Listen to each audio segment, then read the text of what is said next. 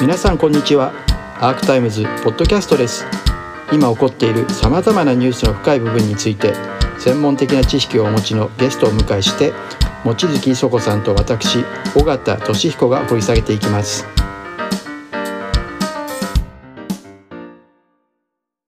やっぱりお金で釣りますから、これ研究費ですからね、膨大な研究費を出して、でこのお金で研究できるよっていうふうにやるわけですよね。で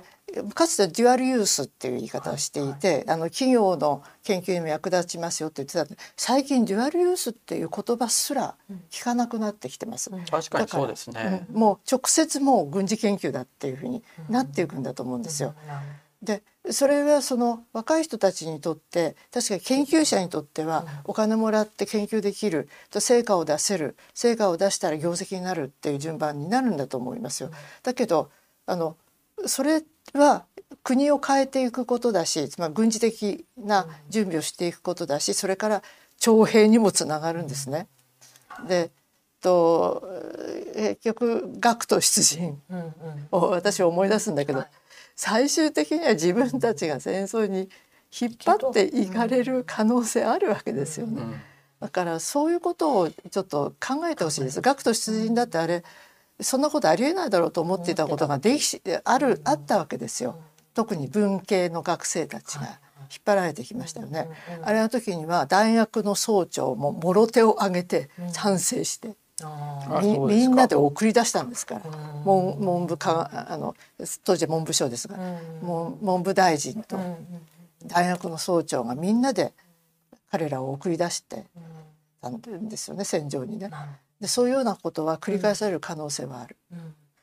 その加藤陽子さんのそれでも日本人は戦争を選んだっていうところに書かれててびっくりしたんですけど、だから先ほど言った満州事変の時に当時の東京帝国大学の、学生のなんと8割以上が満州を制圧することは日本の権益になるって、その肯定してたってことなんですね、事変を。そのぐらい、この辺りはだんだん徐々に学者の方たちがまさに政府や軍部の力で抑えつけられていった過程ですけれど、それに要は学生たちも要は影響を受けてたのかなっていう、そういう時代に。そういうことに戻ってしまうということですよね。あの時はまだね、その前の日清日露で勝ってますよね。勝っていて、でその記憶の中でそれを進めていて、だからもうこの庶民たちにとってはその記憶があるから、ある程度やむを得なかったかもしれない。だけど今回違うんですよ。敗戦を私たちは経験してるわけですよ。でしかもどういうふうに戦時体制になるのかなって思った時に、例えば日本が閉じ込められた時、これありえます、列島だから周り全部取り囲まれてしまう。私たち飢えますよ。食べ物がなくなる。つまり、自給率ものすごく低いですから、その問題も何も解決しないまま戦時体制に突っ込むと、この敗戦の時に兵隊が非常に、不足してて、それでどんどん戦地で負けてったんですが、兵隊ってまさにその装備とか食べ物なんですね。でそういうのに、を考えずに戦争してましたので、それと同じことをやってるなっていう気がしますね。当時の、昭和の初期の話を先ほどされてましたけど、似てきてると、そこにですね、満州事変の前に。満州事変の前のですね、大正の時代は大正デモクラシーとかですね、そういう非常に自由な時代があってるわけですよね。そこから急激に昭和になって、そういうふうに、学問に対する弾圧が強まっていったっていうのは、それはどういう契機があってそれは変わっていったんですかね。私はそれが完全にその転換したことにはなっていなかったとは思います。つまり大正デモクラシーって確かにそういう雰囲気はありますよ。雰囲気だけじゃないかと思う。なるほど。それ価値観としては日清日露とほとんど同じ価値観で、で両方ともその朝鮮半島を手に入れたいというので入っていくわけですよね。でその次はですから満州ですよ、中国ですよ。でいつもそういうところに入り込んでいく、でそれを手に入れるっていう方向に行きますから、価値観は変わってなかったと。なるほど。その延長線上にだんだんとその国民の支持なり市民の支持が広がっていって、どんどんその方向に突っ込んでいく形になっていったと。あとまあ国際環境もそうですよね。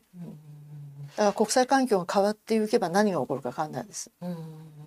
だんだんその重原さんなんかはね、協調外交でやろうとするけどどんどん敗れてって、なかなか日本の主張が通らない、孤立していく、だったら戦争だっていう、そういうことです。まあ今回の動きもね、ウクライナのへのロシアによる侵攻とか、それが大きいファクターになってますよね。北朝鮮によるミサイルの発射とかですね。それを非常に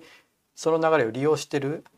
外交はまあほとんどやらずにですね、という感じがするんですけれども。でもう一つはね、私やっぱり経済的な凋落だと思います、原因は日本の。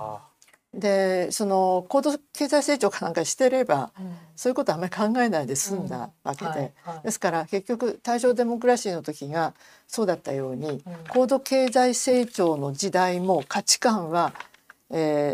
まあ政権を取ってる人たちの価値観は、結局あの時代に勝共連合と一緒にやってたわけだから、同じだったんですよ。なるほど。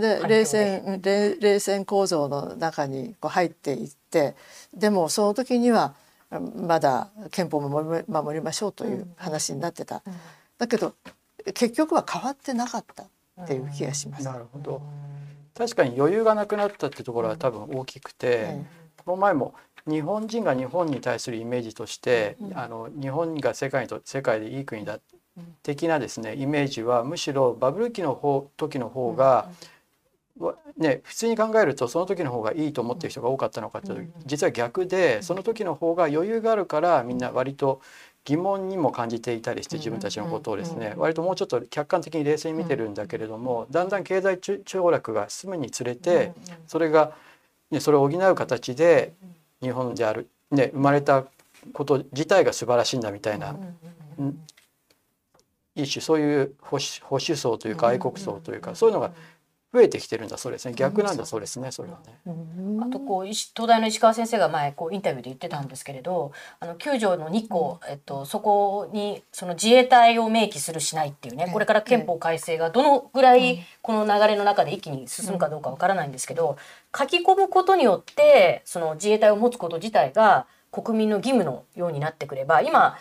憲法でね保障されてないからそれはありえないって徴兵制を否定してますけど、これ現実的にまあ一部メディアなんかはものすごくこう台湾有事がまあ直近の 2,3 年はなくても5年10年先にはあるかもしれないって言って、その時に備えようってことをこう言い出して、今日なんかもアメリカが即応部隊南西諸島で海兵隊を再編成するみたいな話を読売新聞が一面で書いていて、明日2+2でまた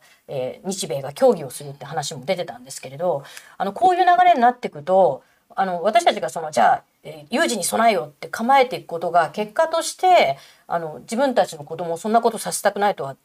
どんな親も思ってると思うんですけれども、結果として、予備役含めたね徴兵制なるものにつながっていく、で憲法改正もこれはもう認めざるを得ないとかですね、そういう方向にこう一気にいってしまう可能性は、だから台湾有事を叫んで声高にね今こそ軍拡だっていうのはいいんですけれど、その先にあるのはやはり戦争を前提とした徴兵制とか予備役とか、そういうことが日本の中でも義務化していくんじゃないかなって思うん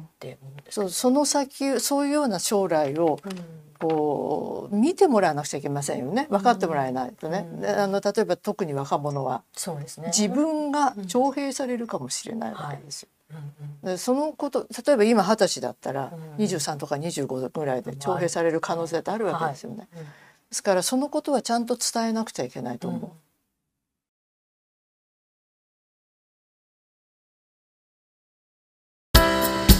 アークタイムズポッドキャストお聞きいただきありがとうございます。他にも様々なエピソードがありますので、ぜひお聞きください。動画は YouTube 上のアークタイムズチャンネルでご覧になれます。こちらもぜひご活用ください。